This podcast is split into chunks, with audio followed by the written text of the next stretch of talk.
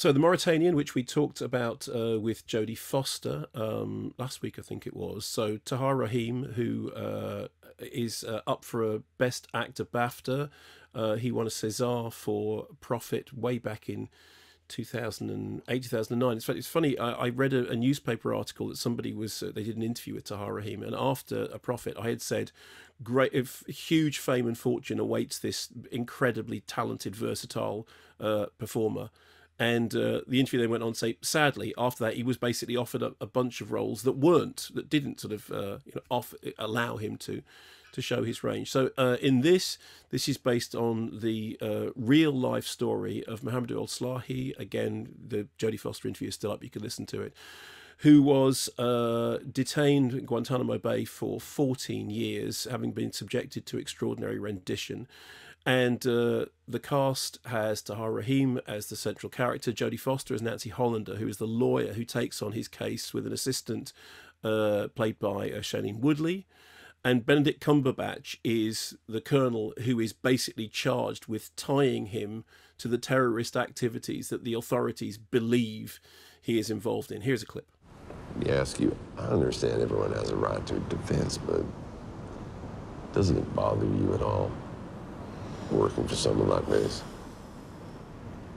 I'm not just defending him, I'm defending the rule of law. How very Ignatian of you. Hmm.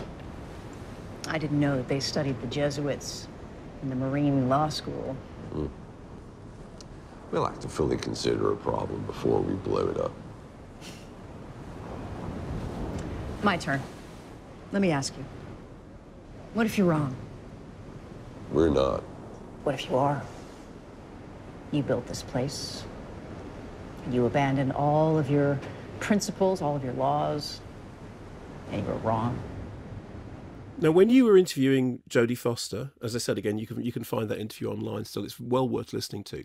She said something that really took me aback, and I, I know that we've had a couple of tweets about this as well. But she said that before she started work on the Mauritanian, which is directed by Kevin Macdonald, she didn't know anything about Guantanamo, and I was really surprised to hear that because most of us, you know, remember the headlines, the scandals. We remember all the stuff that surrounded Zero Dark 30 and enhanced interrogation, torture, all that kind of stuff.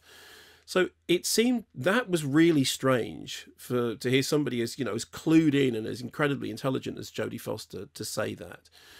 From my point of view, the the difficult thing for um, Kevin Macdonald to do is to tell this story without feeling like you're telling a story that has been told before because the the images of Guantanamo and the, the scandalous stories about Guantanamo were such a big deal.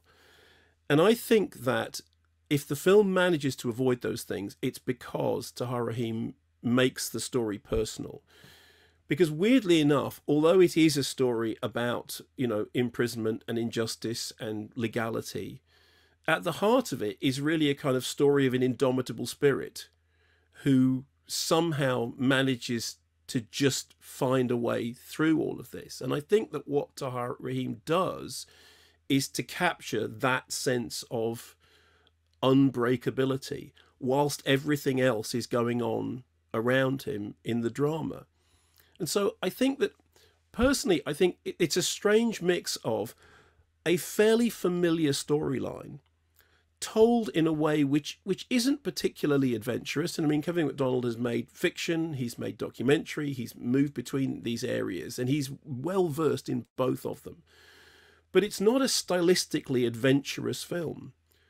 But what it has is, and I think it is largely Tahar Rahim, it has a performance at the center of it that makes it personal and specific enough to make it that story as opposed to just another story of you know imprisonment and you know and mistreatment and injustice which i think otherwise it could have become. I'm interested to know your feelings. I enjoy for all the reasons that you just said it's it's very watchable in the shallow sense, in as much as the performances. I mean, obviously, there's this huge injustice at the heart of it. And as I was trying to get to the bottom of in the Jodie Foster conversation, the fact that he's found not guilty, and then the Obama White House, the Obama White House keeps him in. uh, for yeah, I can't remember. Is it six years?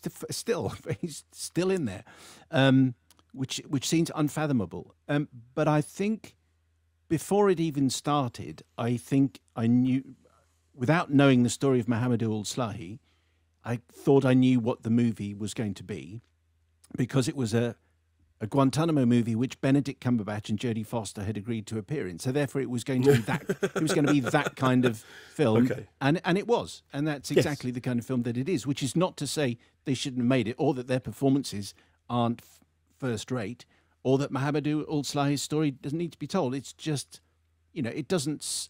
He's he's very charismatic in a way that the film isn't, I suppose. Yes, and I think there we go. In a in a nutshell, you just said in one sentence what I waffled around for four minutes, and that's why you get paid the big bucks. He's charismatic in a way that the film isn't, but he is very charismatic, and his performance is the thing that sees it through.